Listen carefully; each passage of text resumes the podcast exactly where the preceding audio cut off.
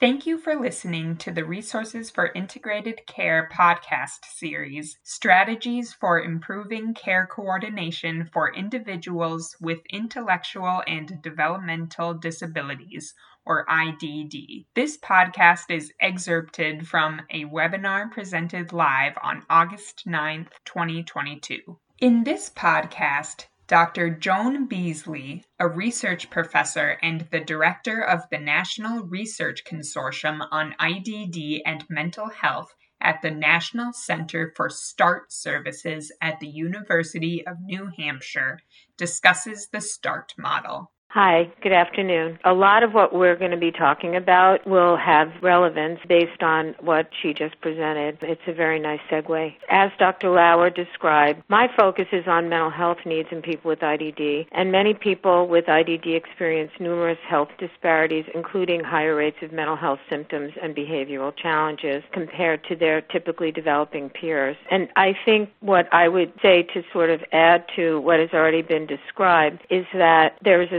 social construct to this that can't be ignored that people suffer from trauma and disparities associated with having IDD almost from birth. People are underestimated. They're kind of robbed from their optimism when they're diagnosed, and this really contributes to especially mental health issues in the population, and a high percentage of people have suffer from trauma. People are often misdiagnosed, underdiagnosed, or undiagnosed, and even when it's detected, few evidence based treatments exist in mental health. This gap has translated into the very costly and ineffective care, and as described just a few minutes ago, results in frequent emergency department and psychiatric hospital visits for people with IDD, and poor quality of life and earlier age of mortality. Again, as described earlier, the way I describe the population is I refer to them as being having IDD-MH, not dual diagnosed or comorbid, but IDD-MH, which is to say that the population has mental health service experiences. Whether or not they actually have a mental health condition is sort of ranges from they certainly do to they absolutely don't, but they receive these treatments anyway. There's little research on best practices for individuals with IDD-MH, and the population is often misunderstood, underserved, and underestimated. So START was developed in 1980 1988. It stands for Systemic Therapeutic Assessment Resources and Treatment.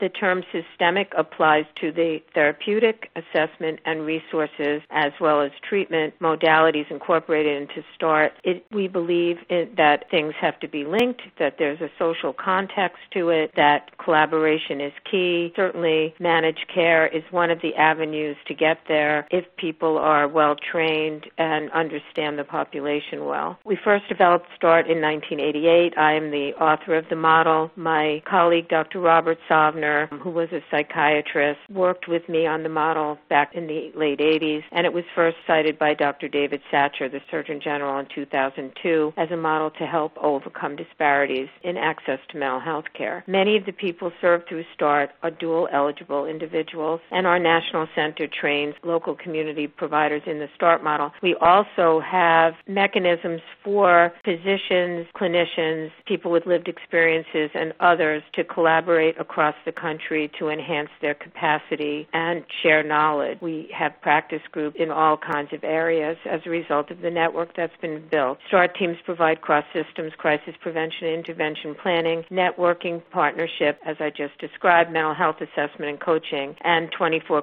hour crisis response, outreach, and training. There are START programs located currently in 12 states, and we have 10 additional network partners that use START practices of one sort or another. In 2000, 2021. The START program served 4,000 people with IDD MH across the lifespan in that year. We have approximately information for approximately 11,000 people in the START database currently that we eva- use to evaluate how things are going. So START is a public health tertiary care model that uses this approach to build capacity and reduce the use of emergency and crisis services for individuals with IDD MH and also to increase their service service experiences and their mental health. In stage one, we determine the level of acuity, we provide hands-on training, share information and advice amongst beneficiaries, families, and service providers, and ensure there's a coordinated continuum of care in place to respond to their needs and wishes. We also, in stage two, identify triggers that lead to crises, conduct ongoing assessment, engage in robust cross-systems crisis prevention and intervention planning, and integrate health and wellness activities as part of the remedy. In stage three, which is crisis management, there's proactive management of crises when they do occur through the use of after hours crisis response, in home emergency support, therapeutic coaching is one of those devices that we use, crisis stabilization beds, and ongoing training development of newly identified interventions. START focuses on community linkages. It's a systems linkage model and capacity building across the system of care rather than segregated, siloed, or duplicative services. It's key to build linkages across clinical teams, training and consultation providers, and therapeutic resources so that everyone work together and with other key stakeholders. And by bridging these linkages across the systems, we can break down those silos. And as a result of the linkages, both Medicare and Medicaid recipients can experience efficiencies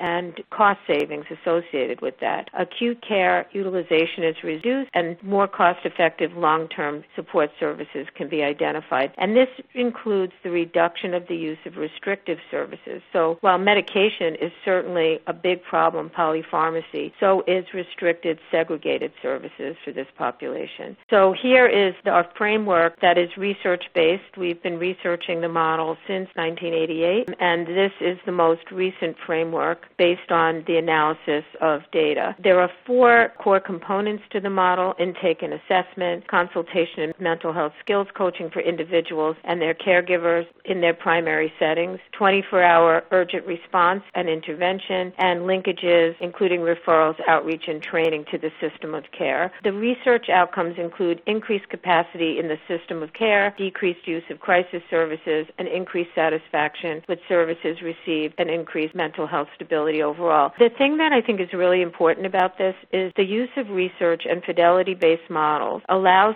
for increased ability to be able to have remedies work sooner than just kind of trying to work it out on your own as an independent service provider. So while it took the first iterations of the START model, it took about three years to gain stability for individual service users. It now takes about eight months before we reach stability and we find increased service capacity capacity and understanding of how to go forward. And this is very, very important. I need to mention, however, that we have not discussed the role of race and ethnicity and bias about the population, that where you live matters. There are differences in access to care between urban and rural settings. Your severity of your intellectual disability matters. Your health, primary health conditions absolutely undermine emotional well-being and mental health, and poor mental health undermines your health. So there's an intersection there that needs to be addressed. And what we do know is for this population, when people are employed, they do better. So I'm going to do a quick care study. This is a de-identified case. There is no Mr. D, but we'll call him Mr. D for the purposes of this quick overview. He's a 30-year-old male diagnosed with IDD since the age of two and schizophrenia since the age of 17. Mr. D has periods when he's unable to sleep, followed by dysregulation and aggression. 85% of the people who end up in the emergency department for mental health issues who have IDD are referred due to aggression. And the police are often the ones who bring them to the emergency department, which was the case with Mr. D. So what usually happens, the intervention strategies include determining the level of acuity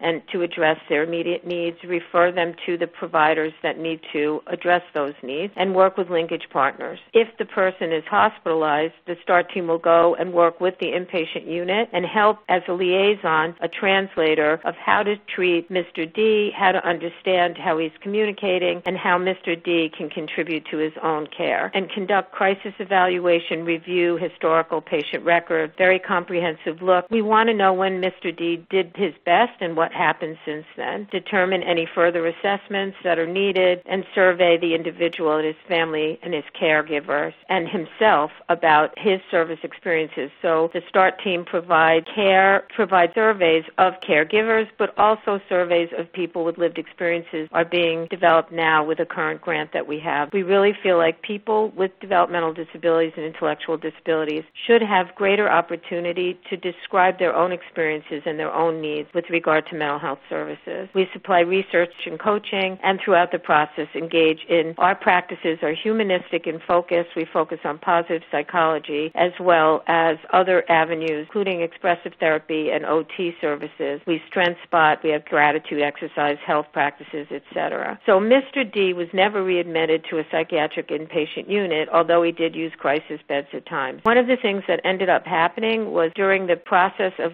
getting to know Mr. D, we learned that he had temporal lobe epilepsy and suffered from partial complex seizures. All his medications, polypharmacy to treat his mental health, actually lowered his seizure threshold and his aggressive episodes increased with as a result of the mental health treatment that he had and he ended up back in the hospital with more medication. So as we learned more about what was going on with him, we realized that his episodes were much more likely triggered by seizures and post-ictal activity than psychosis. Mr. D actually learned to recognize when he was having an aura. He actually would tell you your shoulders were shrinking. He he noticed things in terms of his experience with seizure activity, and this helped guide this, his system of support. So his experience helped guide our learning. So health plans should actively engage in data collection and outcomes to ensure best practices for individuals with IDD. Data, data, data. It's what you're looking for that matters and how you use the data. But if you collect demographic, clinical, and service outcomes for every person that receives care, you will learn how to improve care. Over time, identifying best practices practices based on beneficiaries experiencing positive outcomes is key. Not assuming that because you have IDD, you can't tell people what you're experiencing. Those people with intellectual and developmental disabilities do have something to say, and it's our job to be able to hear them and listen. Working in partnership toward improved research practices is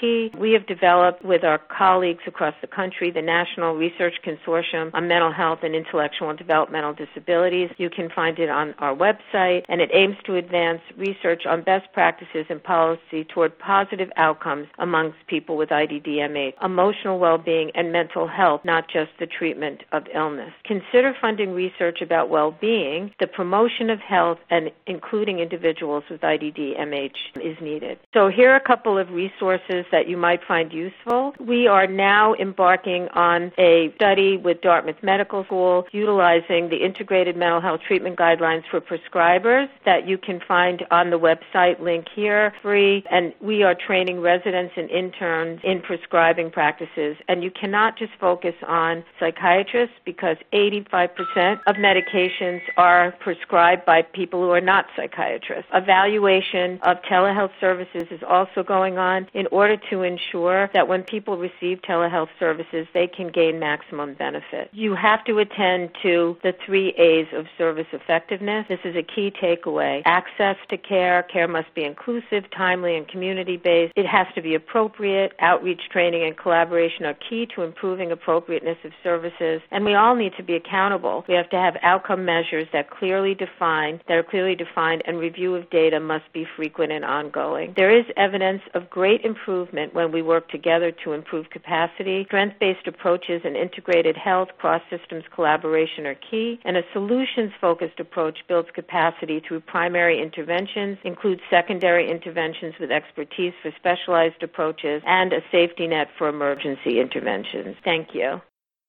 Thank you for listening. This podcast is presented by the Lewin Group and is supported through the Medicare Medicaid Coordination Office at the Centers for Medicare and Medicaid Services.